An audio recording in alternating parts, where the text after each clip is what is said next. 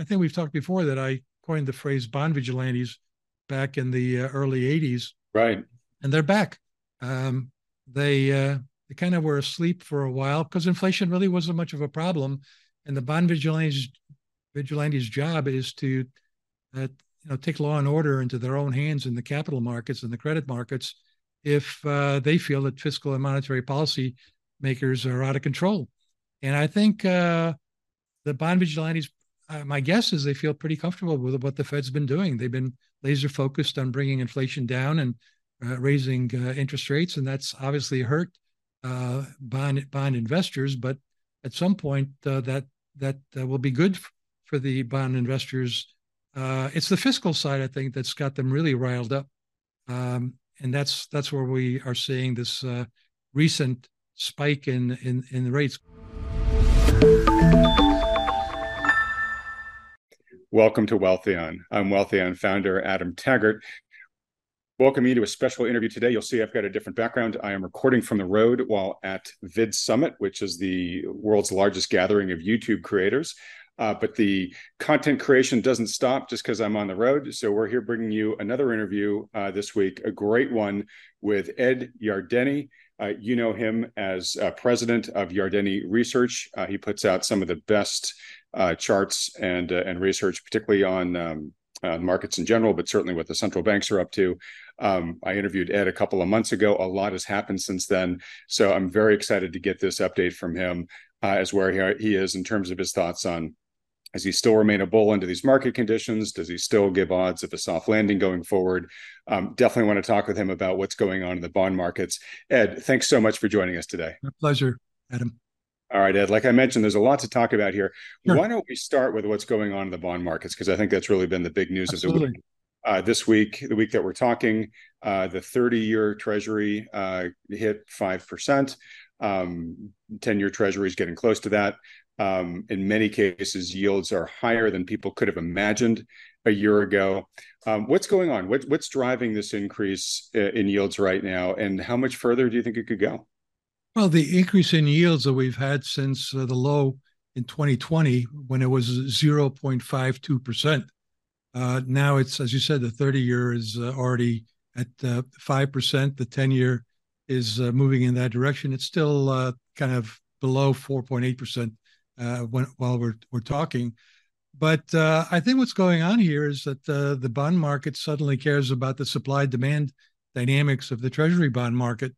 Uh, in the past, uh, supply and demand never really mattered much to the bond market because uh, the deficit typically widened during recessions. That's when we had our most increase in the supply of treasuries relative to demand. but meanwhile, private sector demands for credit were drying up in recessions uh, the Fed uh, s- switched from uh, raising rates to lower lowering rates during recessions, and this time around, though, it, it is different. What's different this time around is that the deficit's widening, and part of that is because of interest rates driving up the interest outlays of the federal government. And so that's become a, a concern uh, to the bond market, especially since Fitch Ratings downgraded uh, U.S. Treasury debt from AAA to double A plus. I mean, nothing really changed in terms of the uh, the ability of the federal government to pay.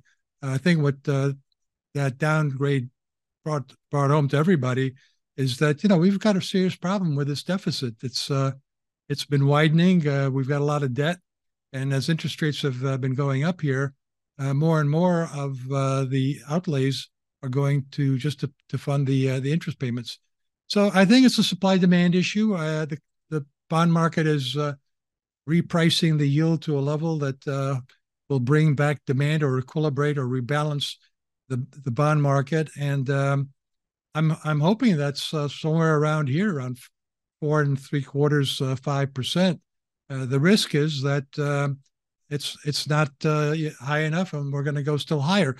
you know, in some ways, we've we've sort of normalized the bond market uh, we're back to where we were before the great financial crisis, uh, when the yields were between four and five percent for the 10 years. So now we're between four and five percent, obviously closer to the top of that range. Um, but I'm not uh, sure that the economy can withstand much more than that. Uh, it, I think it can handle four to five, But higher than that, I think we're going to have uh, some problems. I'm smiling at because as a good interview guest, uh, you went right to where my next question was going to be, which sorry is about that. No, no, it's great. Which is, can the economy actually handle these rates? So you just said four to five percent. You think the economy could handle that? Now, it it, it, it, has been handling it in in some ways. I mean, you know, I've been talking about a rolling recession, and uh, the, the the economy certainly has had recessionary uh, developments, but they've been going through different sectors at different times, as we discussed last time. And on balance, the economy has handled handled it well, as have consumers. But go ahead. I'm sorry I interrupted you. No, no. Okay, um, you're you're taking into the territory I want to take it into, which is, um, you know, the economy. We can we can say had had been habituated to much lower rates. Correct. Right. Yeah. Um, s- some might even say addicted to them. Right. Yeah, absolutely. Um, so for some period of time, uh, you know, it it it can absorb the the the the rise in rates that we've seen over a relatively compressed period of time, right? right?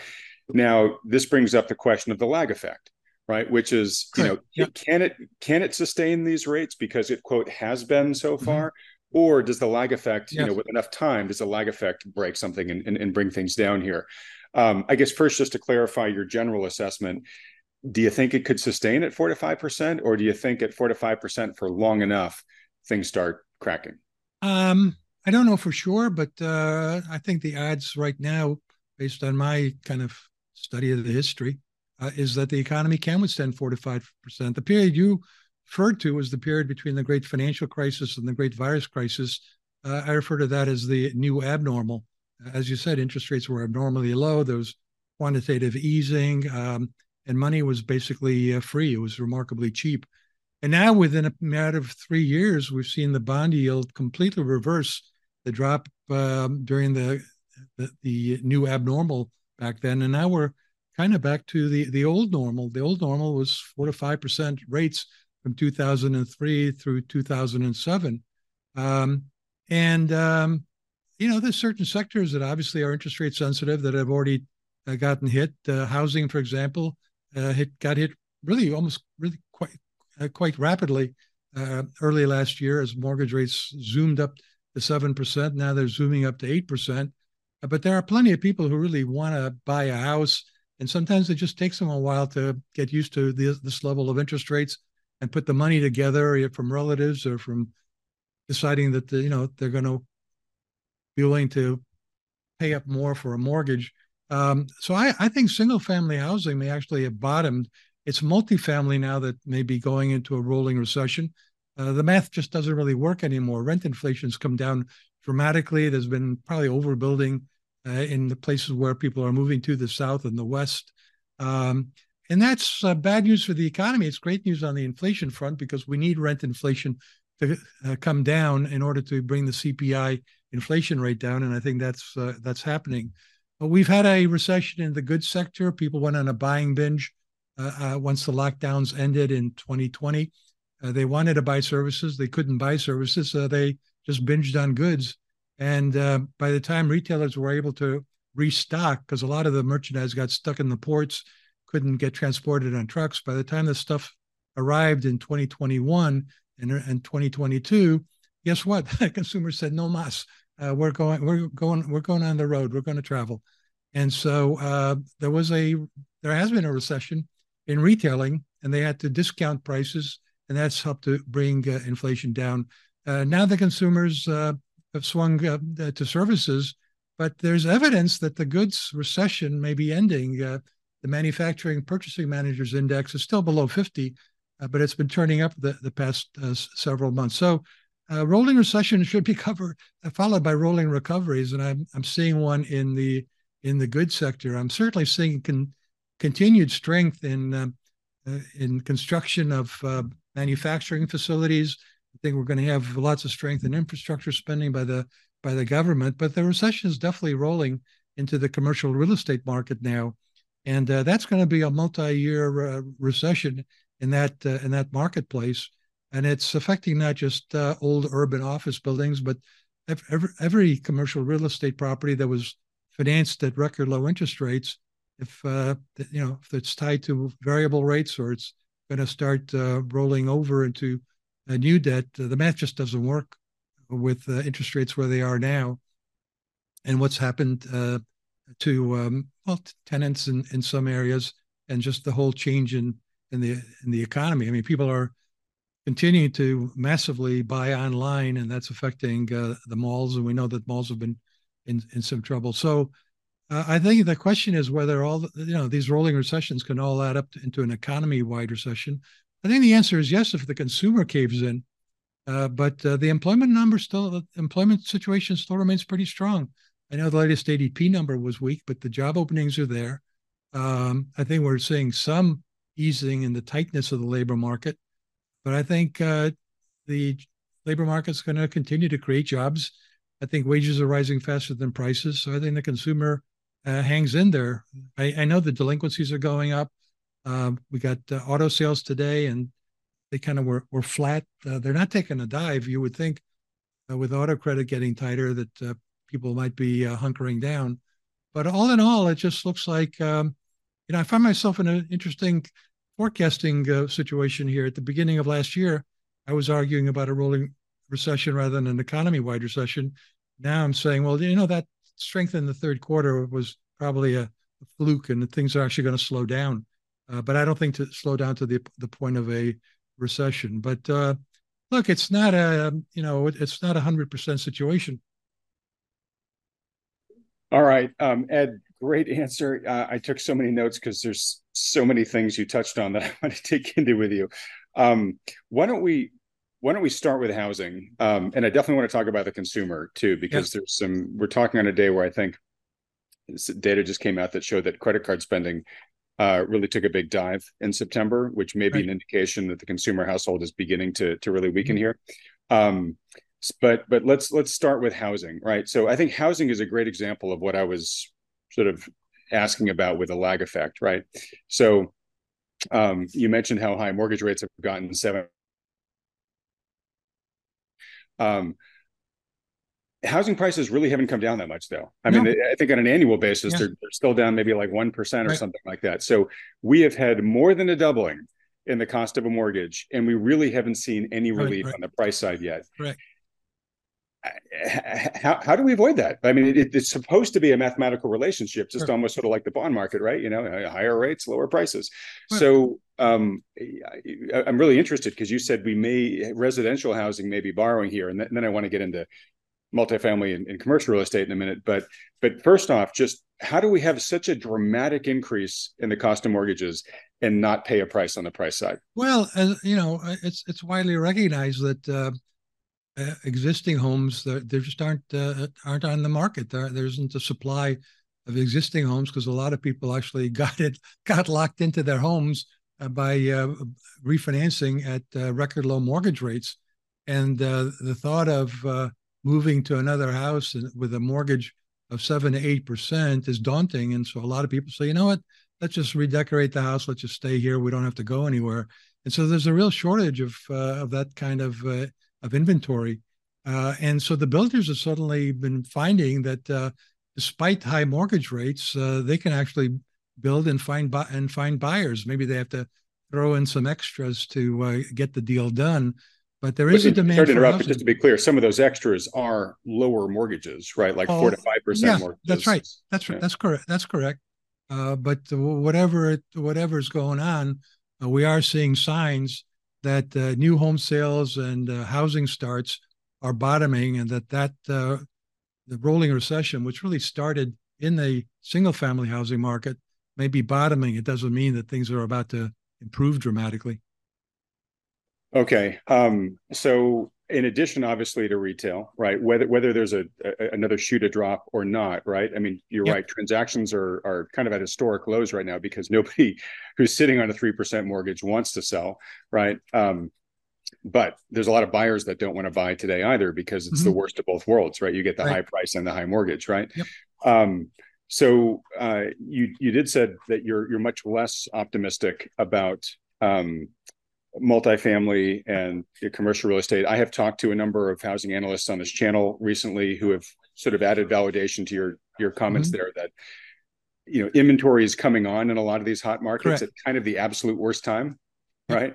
Uh, so it probably will make things worse there. My point is, is if we see, you know, a housing freeze on the residential side, which is kind of what we're seeing, right? You know, where transactions aren't happening. Obviously, transactions are likely to be impaired in the multifamily and in the Mhm. commercial real estate side as well with your outlook. That's right. There's a multiplier effect. Housing is a big contributor to the economy It is. right? And it, there's a multiplier effect because when a house gets built, it employs all sorts of people, right?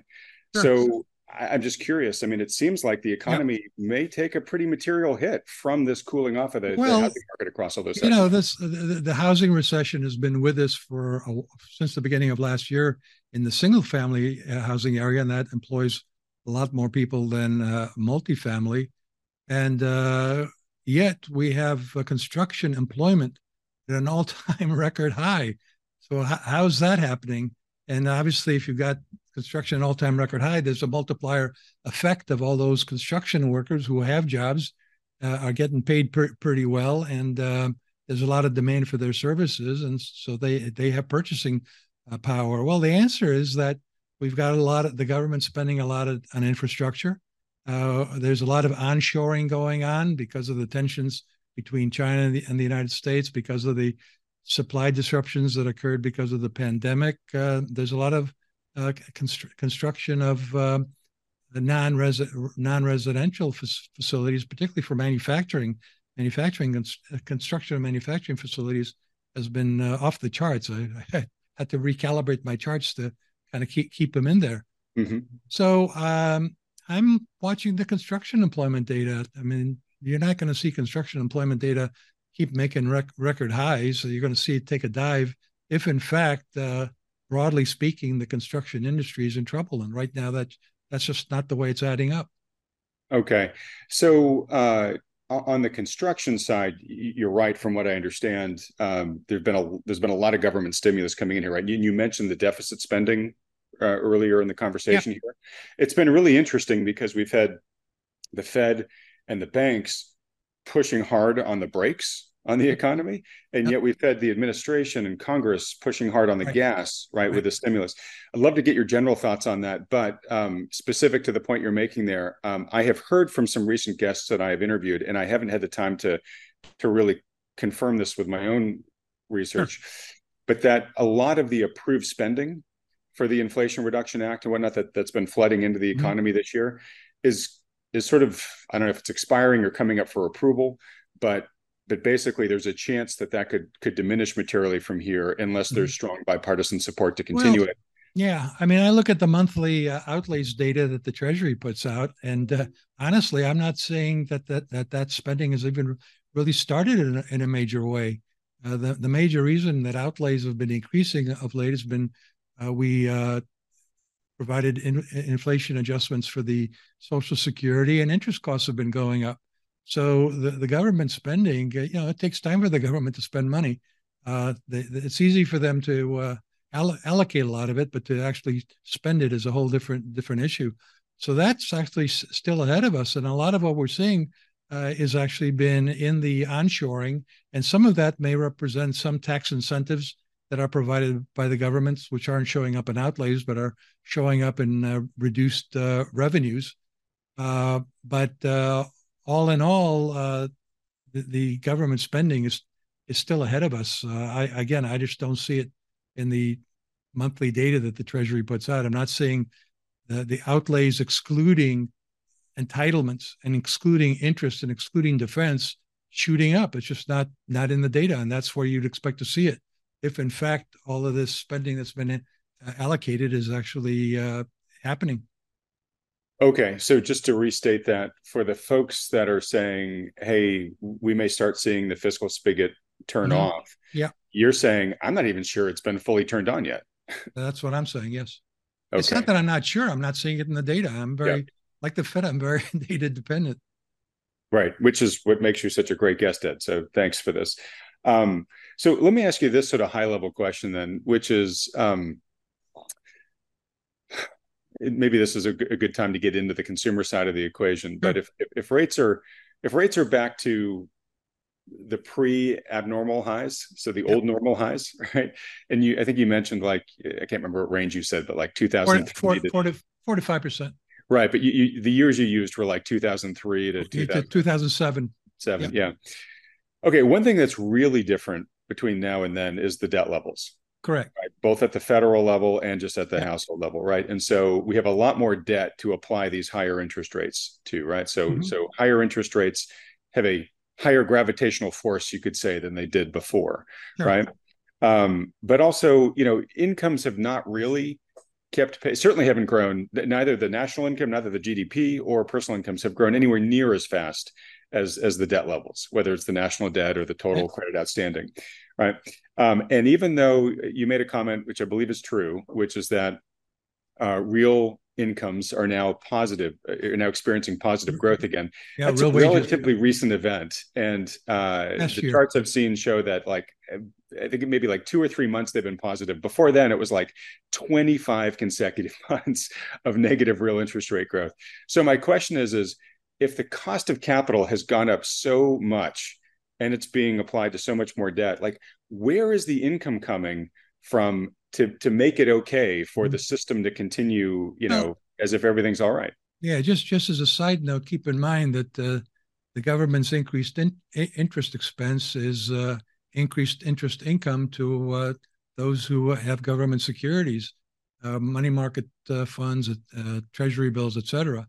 And so there is actually, you know, it is an outlay by the government, and uh, it's it's a stimulative outlay when you think about it for uh, for consumers. their personal interest income is at an all-time record high. So is their dividend income, by the way. But you know, corporate America in the second quarter generated at an annual rate $3 trillion of cash flow, uh, all time record high.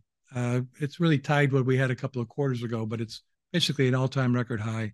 Uh, so corporations are still generating a tremendous amount of cash. They've got depreciation allowances that uh, shelter a lot of their uh, income from taxation. And so they're actually generating a tremendous amount of uh, liquidity. And many of them refinanced at record low interest rates back in uh, 2020 to 2023.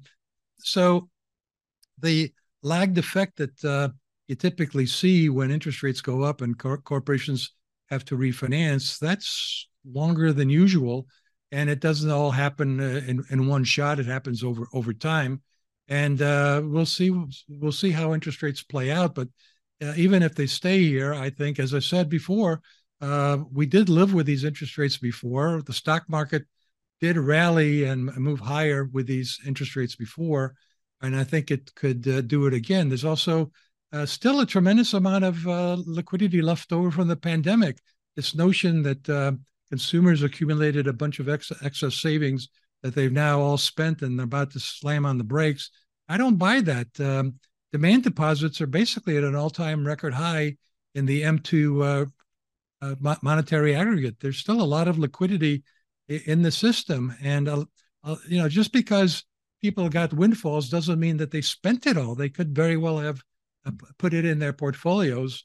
And what we're seeing is that the net worth of the household sector rose to an all time record high of $157 trillion during uh, the second quarter. And half of that is held by baby boomers who are retiring.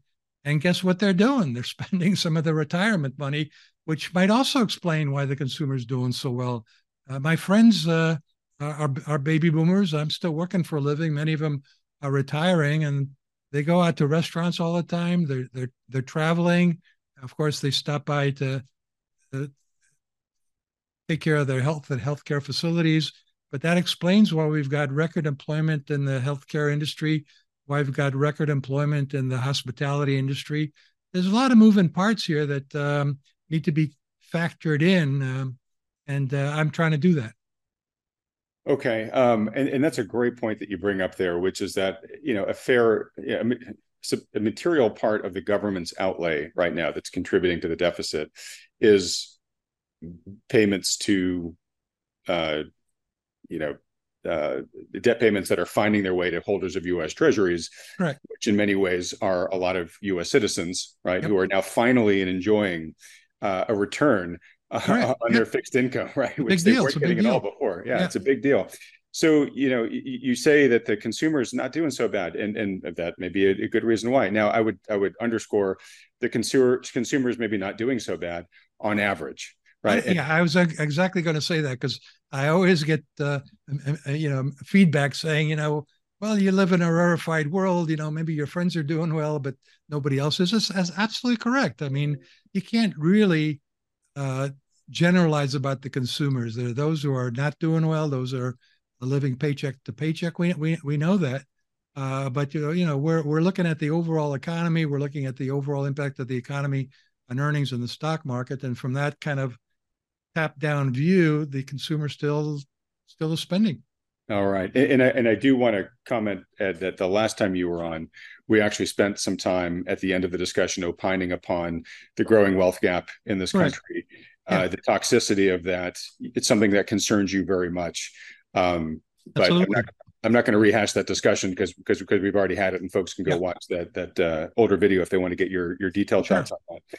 Um, all right, so um, you, you, mentioned you know corporate America is doing well in the sense that we have profit levels, you know, total profit levels kind of back up to to where they've been at record highs. Well, ca- ca- cash flow very important. I mean, profits are also are also near record highs.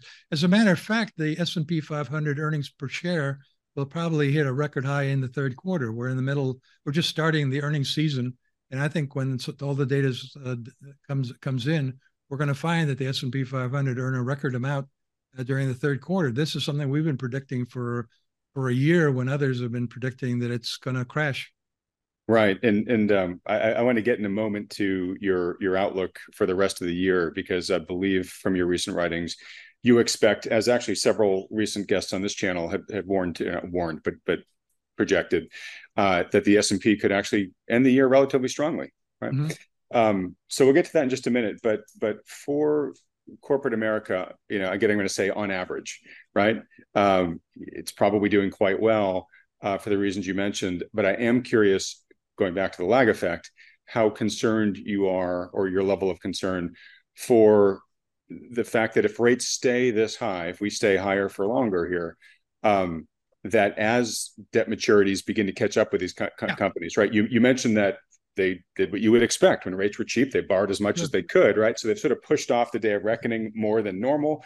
But it it rates stay high here, it eventually will come, um, and it's certainly going to hit the more over leveraged parts, uh, more over leveraged companies, you know, yeah. first, right? And so the, the zombie quote zombie fleet, right? I mean, is yep. is that something that you're worried about actually materially impacting? Yeah, uh, look, I'm I'm I'm worried about the same issues that uh, that the bears and the pessimists are worried about. It just uh, I I tend to also point out that I, uh, I try to be balanced about it and say, look, it's not like everything's going wrong here. Uh, I'm constantly getting emails from accounts and others, uh, you know, give me a, lit, a litany of what can go wrong here, and I welcome that because it kind of keeps me sharp. I I think I know the pessimistic story pretty well. If you wanted to spend an hour and, and told me, okay, I'd just bury everybody in pessimism, I, I could actually tell the story pr- pretty well. Uh, but I'm not sure the pessimists could tell my story because um, they don't they, they, they don't focus on what's actually going right.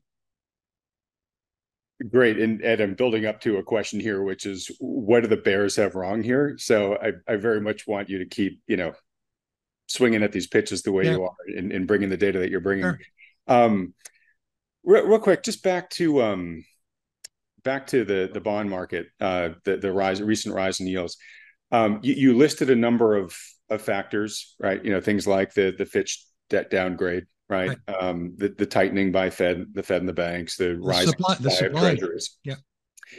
But none of that is like super new news, right? I think those are all things the market knew had been coming for months at least, right? So why why is it now? Why is the bond memo seem to be only getting the memo now? Right. It's a very good question. Um, I I think that you know the the bond market basically has been focusing on the Fed, and uh, when um, the Fed started raising interest rates aggressively, uh, the uh, bond investors uh, along the way pushed bond yields up along with short-term interest rates and then last summer, we started to see that uh, bond yields weren't going up as quickly as uh, the Fed was raising interest rates. The yield curve inverted, in other words. And of course, the pessimists said that was going to lead to a recession, and they could still be right. I'm not saying uh, that that they're they've been totally wrong about that. And as a matter of fact, uh, inverted yield curves have a very good history of predicting recessions. Why? Because what they predicted is that if the Fed keeps raising interest rates, something will break in the financial system. We'll get a credit crunch and we'll get a recession. Well, the inverted yield curve was right this time again. We had a banking crisis back in March, but the Fed uh, played whack a mole, hit, hit, you know, got its hammer out and provided tremendous amount of liquidity uh, to, to the banking system. And so we haven't had a credit crunch, haven't had a recession.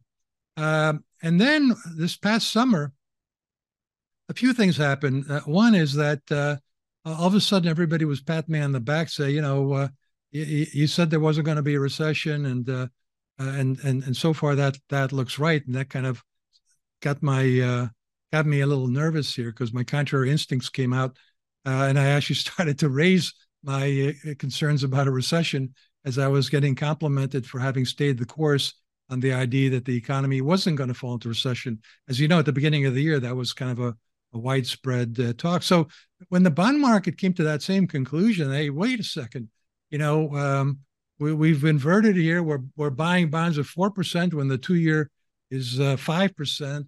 Maybe that doesn't really make much sense if we're not going to get a financial crisis, a credit crunch, and a recession.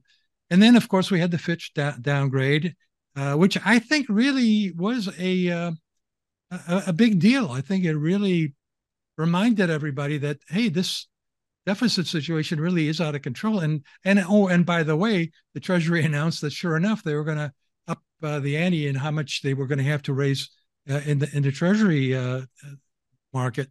And uh, I think ever since then, supply has become a, a, very serious issue. And I think the bond market is just uh, trying to find a yield level that uh, will clear the marketplace. And I I think it's going to be right around where we are, four and a half to five percent. Uh, but as you know, there are people uh, talking about it spiking up uh, above 5%, going to 6%. Um, and if that were to happen, uh, let's do this again, and you'll probably get a more pessimistic view for me. But I'm thinking that inflation's moderating, and that's going to help. I'm thinking the economy's going to show some slowing without going into recession, and that's going to help to stabilize the the, the bond market. Um, and and the and the fact that yields are extremely attractive relative to uh, an inflation rate that right now has been coming down and may very well go still lower. So I haven't seen them super recently, but some of the last charts I saw on stocks versus bonds is that the the equity premium was like at the lowest it's been in like 25 years. Right. Right. Uh, and bonds are only getting more attractive from a return standpoint. Correct. Right. Um, now you're you're somewhat sanguine still on stocks in the short term. It yep. sounds like. Um, let's talk about that for a bit. Term. Yeah. Uh, okay, short sure. and long term. Okay, great. But we have this great alternative right now, right? I mean, we've yep. we've just gone through this multi-year era of TINA, right, where there was no alternative. In fact, a long period of time where there was yeah, no yeah. alternative, and all of a sudden there's a really attractive alternative right now. Mm-hmm. But you still see stocks, you know, churning higher from here. So explain right. that. Well, there's uh, again, as we all know, there's it's head spinning. Uh, it's a head spinning world right now. There's so many moving parts. Um, but with regards to this stocks versus bonds issue, first of all, bonds have to stabilize. I mean, nobody, you know, wants to buy a, a bond yield at 4.8 percent if they look at the past few few weeks and say, "My God, this thing could be at five, five and a half percent," and you know, let's what, what's what's the rush? And meanwhile, you're actually being paid in money market funds not to do anything in the bond market, right? You're being paid five five percent. So what's the rush to jump into bonds here when they've uh, the, the velocity at which they've been increased, the yields have been increasing, has been uh, staggering and unprecedented. And everybody keeps talking about, you know, this is a unprecedented three year debacle in the in the bond market. So I think that's one of one of the issues. I think maybe when the bond yield finally settles down and people have a confidence that uh, it could stay here for a while, uh, then and and if it's in the four to five percent range, you're right. It could pose a challenge uh, for for the stock market. But the stock market obviously is driven by two variables: uh, uh, earnings and valuation. I started out my career, by the way, as, a, as an economist on Wall Street, and then over time I took on uh, both roles as a strategist and economist. I, I wanted to be a strategist because it's an easy job. All you have to do is uh, predict the earnings and the valuation multiple. Getting getting them right is the tricky part, but it's only two variables. So let's talk about those for a second. Uh, on the earnings side, again, I think it's going to be at an all-time record high for the S&P 500 uh, in uh, the third quarter. We we've been talking about $225 per share this year for earnings. The analysts are at 220 right now. Uh, they tend to be too low going into uh, earnings seasons, so they could very well revise that number up.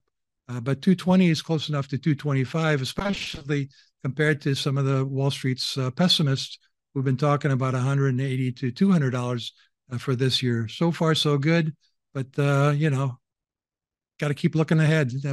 looking backwards is, is you know, at, at, your successes or failures is only useful if you learn from them and and, and use that to to your advantage for thinking about the future. In the future, I think that 2024 will be a a good year uh, for for earnings again, uh, a very good year, two hundred and fifty dollars a share in in in my uh, outlook. So uh, that's a plus for uh, for for the S and P 500. The negative is the competition from money market funds, from bond yields, and the fact that the valuation multiple is still uh, pretty high. Last I looked, there's about what 18 and a half for the S&P 500 using forward uh, earnings. But as we know, the mega cap eight, I mean, some like to focus on the magnificent seven. I, I like to include uh, Netflix in there. I watch a lot of Netflix. So I put it in there and uh, the mega cap eight now account for about 25% of the S&P 500. These companies are not going to go away. They're going to continue to account for a significant share of the market cap of the of the S&P 500. And that being the case, uh, I think we have to factor in that they they do have high valuation multiples. They're highly prized for all sorts of good reasons. For one thing, they don't have a lot of debt, and, com- and uh, investors want to buy companies that don't have a lot of debt. So um, I, I, think the the companies that have less debt are going to have higher valuation multiples, and some of them have happen to be account for a lot of market cap of the S and P 500. Okay. Um, and if we do have time, I do want to ask you your thoughts um, on the the AI part of the Magnificent Seven. Um, yeah. You, you've written some. You know, you've written recently on the fact that you know everybody's making semiconductors right now. Yeah. Um, I'm curious to hear where you think that's going to go, especially because it it powers so much of the the, the, right. general indices. Um, back to bonds just for a second. Um, so you're right. Um, people are looking at the yields going up and saying, well, they look really attractive, but I don't want to necessarily catch the falling knife, right? I don't want to buy them at 4.8 if they're going to be six at some point right. in the future, right?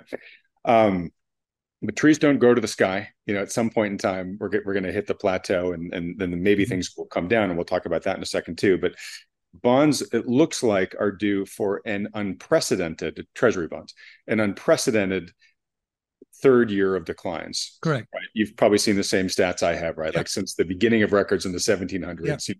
we've never had three years of decline. Uh, do you think that we will have a fourth year of decline, or you know, like, are we in a truly different scenario right now, or may this be a really wonderful bond buying opportunity because mm-hmm. you know we've had this unprecedented third year highly unlikely we're going to have a fourth year and there may be other factors as well that you're looking forward to that you think could support bonds well, I think there's uh, two alternative scenarios, uh, and I think in both of cases, uh, the the bond yield uh, declines. Uh, in my happy one, the uh, inflation rate c- comes down. C- consumers keep spending, but at a slower pace. So some of the anxiety that the economy is too strong d- dissipates. the deficit is is still a problem, but at these kind of interest rate levels, there's enough demand to uh, balance supply supply and demand.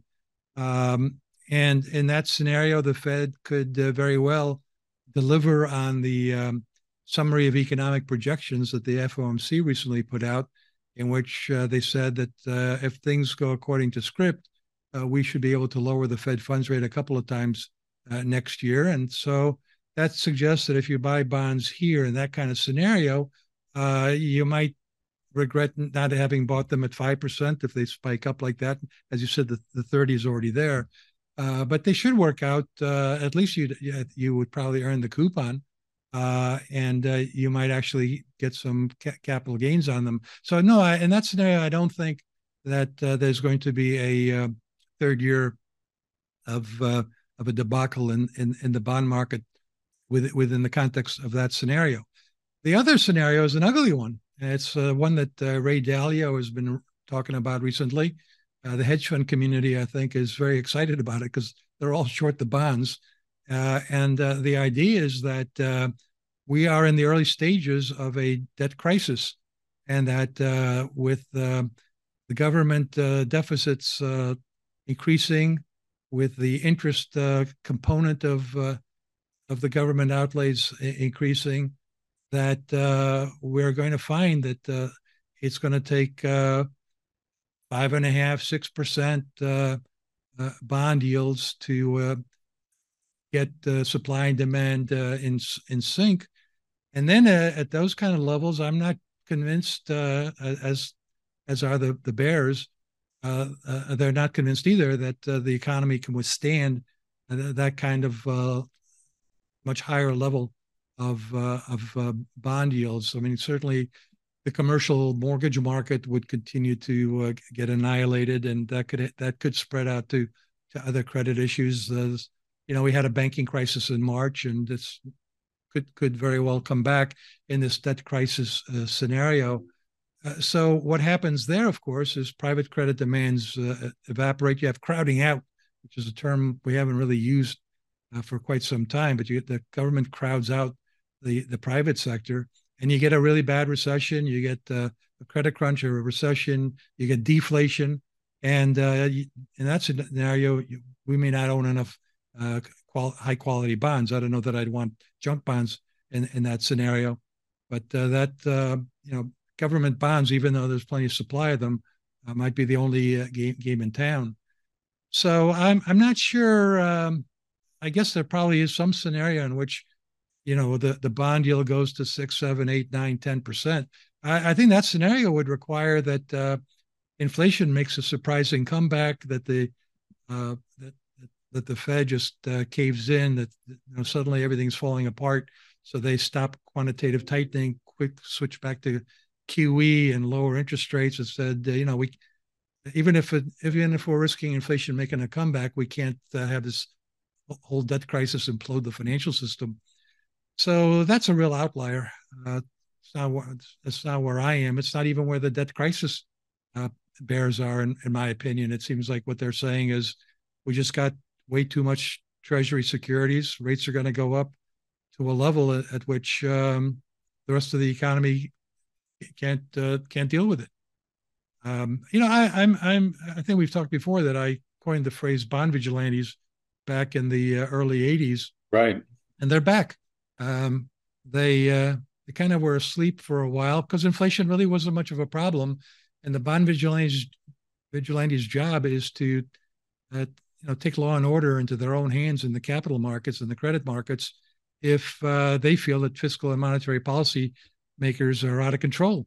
And I think uh, the bond vigilantes uh, my guess is they feel pretty comfortable with what the Fed's been doing. They've been laser focused on bringing inflation down and raising uh, interest rates, and that's obviously hurt uh, bond bond investors. But at some point, uh, that that uh, will be good for the bond investors. it's the fiscal side, I think, that's got them really riled up, um, and that's that's where we are seeing this recent spike in in in rates because up until the summer we were kind of uh, between three and you know three and four percent, uh, kind of between three and a half and four percent, and uh, that seemed to be the the the new the coming the the new normal or the return to the to, to levels that the economy can uh, could live with. And then bang, out of the blue, um, we got this uh, spike up in uh, the yields to currently 4.8 percent. All right. Um, Ed, I get often criticized for for asking questions that are too long, and and I'm going to be very uh, validly criticized now because I'm I'm looking at the time. We don't have a ton of time left, so I'm trying to munge a couple questions together. Yeah, sure. Um, I, can, I, can, also keep my answers shorter. no, your answers are just great. Um, so I, I want to ask you what you think the Fed's going to do from here um, you know, I've been talking to some people recently who feel pretty confident that even though they're guiding the market, there's probably one more bullet left in the chamber. They're not going to fire it, that they're really done. Um, in your answer, would love to get a, a, stronger sense of your your expectations on inflation. Sounds like you think they are going to become well managed, but I'll let you describe that. And in your answer, one more thing, which is how long can the fiscal spending continue at its current rate? Right, as a percentage of GDP, it is at an exceptional high right now, and and you you can't have fiscal spending like that eventually with, with, without creating more inflation right? It begins to become contrary to the the efforts of the fed. So if your answer if you could try to tackle all those together. Well i think the fed uh, is done. I think uh, they've got to be concerned about what they're seeing going on in the bond market. I mean uh, mo- monetary tightening isn't just a function of where the federal funds rate is. It's obviously at a restrictive level. Uh, they've said that they, they think it's restrictive there's no reason to do another 50 basis points when the bond market's been tightening by 70 basis points uh, since the, the last meeting. So uh, the, the bond market's done a lot of the tightening uh, for them, additional tightening. And meanwhile, uh, contributing to the rebound in bond yields, of course, has been the underlying uh, quantitative tightening, where they've uh, been letting their balance sheet run off as the securities mature. And by the way, the commercial banks have been doing exactly the same thing uh, because one of the things that happens when you go from QE to QT is you actually depress deposits in the commercial banking system. Uh, and on top of that, of course, uh, people are putting their money in money market funds rather than deposits uh, to, to a certain extent. So the banks too are letting their assets uh, mature. And um, so that doesn't leave too many buyers other than individual house uh, individuals, household investors, um, institutional investors, and, and for, foreign investors. Um, so I, I think uh, the the Fed is done. I think inflation is going to continue to to moderate. We continue to see. Uh, we saw the latest uh, price uh, indexes from prices paid indexes for manufacturers and for service companies remain uh, low. That's come back down to where they were be- basically before the pandemic, before the inflation surge. So I'm, I'm encouraged by that. I think quits have come down, uh, suggesting that the wage inflation uh, should should moderate. People quit for a higher wage, and so that coming down is is a healthy development. Um, the, the, whole key here to a, to a, happy scenario is that inflation continues to, to, to moderate and that the economy slows somewhat. All right. So if inflation somehow ends up resurging here, we're in we'll trouble. Back on the channel, and you, you may have a different outlook for things. Oh yeah, I mean, everybody everybody would have a different outlook. Okay. But there All are right. people who are, are, still, I guess, in that camp who think that, you know, it's just it's just going to stall out here and it's not going to continue to come down. What, what was the second part of your question? Um, well, how long can can the fiscal spending continue at these elevated levels before it really starts contributing to more inflation? I'm, I'm, I'm reminded of the generic answer to a question like that is I don't know, but we're going to find out. okay, so you think we're going to keep doing it until we hit it? Uh, the, you know, there's nobody in Washington that really cares at all about uh, f- fiscal responsibility. Uh, ever since the pandemic, uh, both Republicans and Democrats have been on a spending spree. Uh, they've all seemed to have bought into modern monetary theory that, uh, and modern monetary theory isn't monetary, it's not modern, it's not a theory, it's just the notion that the government could spend it, you know, uh, t- t- as much as it likes in order to keep full full employment. And um, you know they can use tax policy to beat down inflation wherever it pops up. I mean, the thing is just ludicrous, but um, it's uh, I I think that's where the bond vigilantes come in here. Is uh, if uh, we if we don't see inflation continue to mo- moderate in the face of uh, the the uh, widening deficits, uh, then I think the bond vigilantes will basically push yields up to levels that create a crisis and uh, hopefully a lead to a political solution. But um, there's so much partisanship uh, in, in Washington to, for them to agree on. Yeah, so how how do you actually narrow the deficit? Do you cut outlays? Uh, well, the liberals aren't going to be happy with that. Or do you increase taxes? Well, the conservatives aren't going to be happy with that. So um, it's going to take some grand compromise here to, you know, to, to get the deficit outlook to be some, somewhat more manageable than it is right now. And factoring in that, um, as as we've been saying, the the real problem here is interest expense just mounting. So, Ed, if I may, one of the big reasons why I really appreciate you and your willingness to come on this channel is, um, you know, I'm I'm always on the lookout. Uh, I would say the, a lot of the people that I interview on this channel, I'm not I'm not selecting them for this, but the data that they're looking at gives them a more pessimistic view of where things yeah. are going. So people are always telling me, "Hey, look, bring in a bull, bring in a bull," right? And um, I would put you in the bullish camp on a relative basis of the people yeah. that I interview, but it's because you, you bring the data and you say this is the data that is that is causing me not necessarily to be bullish, but to be more optimistic than yeah. maybe most folks do. And, and there are people out there who are bulls but for them it's a philosophy and in many cases they're mm-hmm. they're i think can be validly accused of being like water carriers for either the administration or for financial advertisers or whatnot i don't see you in any way like that um, i think that you can point to a lot of things in this system here yeah. that you don't like period um, they they may be what they are, but you don't right. necessarily like them the way that a lot of our viewers get enraged about a lot of other things that are going on. But I also get the sense that if your data changes, you will absolutely change your, sure. your, your, outlook, right? So I've, I just have very yeah. much what this channel is about is bringing on, you know, intelligent people to, to talk about how they interpret the data and what's so important and what makes a market is intelligent people can interpret the same data differently, right? Yeah, yeah. Um, and, and I appreciate that your your view, while it is it is less common in the folks on this channel. It is it is no less important to be looking through the lens of, of an analyst like yourself. So thank you for doing all that.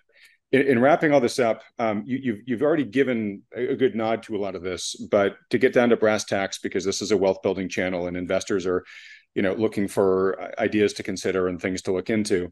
Um, it seems to me that your market outlook for the rest of this year and going into 2024 is pretty optimistic right now. Uh, yeah. I think your latest numbers say that the the S and P you see you know could go to 4600 or so by the end of the year, Correct. and then higher for next year for reasons yeah. that you've already largely shared. I think I heard you say you think bonds probably likely going to have an up year next year. You know, yeah. probabilistically. Um, so at this point, are there any assets that you think uh, you're, you're particularly encouraged by, and vice versa? Are there any assets that you would not touch right now, given your market mm-hmm. outlook? Well, look, uh, the energy sector still looks very attractive to me. Um, the energy companies, as a result of uh, climate uh, activism, uh, uh, particularly at, at, the political level, have gotten the message that uh, they can cut back on their capital spending and just um, generate a lot of profits and a lot of cash with an oil price that's relatively high, partly because we're not drill- drilling as much. So the the result is uh, they're they're using their cash flow to uh, pay uh, investors. Uh, dividends have, have, been very strong. Uh, buybacks have been very strong. Uh, so this is a sector that should continue to work. Some people may be philosophically against investing here because of the, the, the climate issue, but from a you know straightforward return perspective, the, these are very profitable companies that likely will remain profitable. Uh, the, the, large cap financials look uh, very strong to me. Uh, they they are in good financial position. I think there's going to be a wave of M and A activity uh, in the smaller banks, regional bank area, and that's what will uh, keep the, those stocks from tanking uh, as they deal with some of their loan loan loss problems. they're going to have to con- consolidate and become uh, bigger banks or be acquired by by bigger banks. Um, love technology, you know. I mean, uh, you know, they they try to sell the the mega cap Adolph uh, uh, last year, and uh, what the the managements did is demonstrated that all they had to do was fire some people and cut back some, you know, pie in the sky capital spending on metaverses and things like that. And wow, their earnings were phenomenal. And uh, so they they they are you know, real real players. Um, yeah, as I, as we've been writing, uh, everybody's getting into the semiconductor business. Uh, in in some ways, uh, my my thinking is any company that really budgets a, a, a good chunk of their capital spending on technology is a technology company. They're they're not making technology; they're using technology uh, to become more efficient, uh, more productive. And I think from that perspective, most companies are are technology companies. They have to do it. They if they don't do it, they're just going to be le- left behind. Uh, so technology still makes uh, a lot of sense to me, um, but um, I, I, would leave it leave it there for now as as overweights. All right. thank you so much, Ed. And I really appreciate you being so specific and so direct. That's exactly what we hope our, our guest experts do here is give people you know individual asset classes to go off and research after sure. they've listened to these these discussions. Um, all right, well, Ed, if you can hang with me for one second because I want to give sure. you the last word. I just want to share some resources for viewers here real quickly, um, folks. Just a reminder that Wealthion's fall conference on October 21st is coming up uh, super fast now, folks. It's less than two weeks away. The early bird price just expired this past weekend. That's the lowest discount that we offer on these tickets. Hopefully, most of you locked in your tickets then. If you didn't and are kicking yourself, don't worry. We're still offering our last chance to save discount price for this week uh, before the tickets go up to full price. So if you missed the early bird, go lock in your tickets now at that last chance to save price. To go do that, just go to Wealthion dot com slash conference. And if you're an alumnus of one of our previous conferences, check your email. You should have the code for me that'll give you an additional 15% discount off of that. And just in wrapping up here, Ed gave us, you know, great outlook about the future um, a lot of good direction of, of, different asset classes to go investigate. Um, if you are, you know, a regular investor who doesn't have a lot of time, uh, has, you know, spends most of their focus on their family, on their job, et cetera, which I'm guessing covers about 98% of the people watching this video. I just want to reinforce our general message that we deliver every week that you should uh, consider working under the guidance of a good professional financial advisor in making your portfolio allocation and management decisions if you've got a good one who's doing that for you, who also takes into account all the macro issues that that Ed and I discussed here, great, stick with them.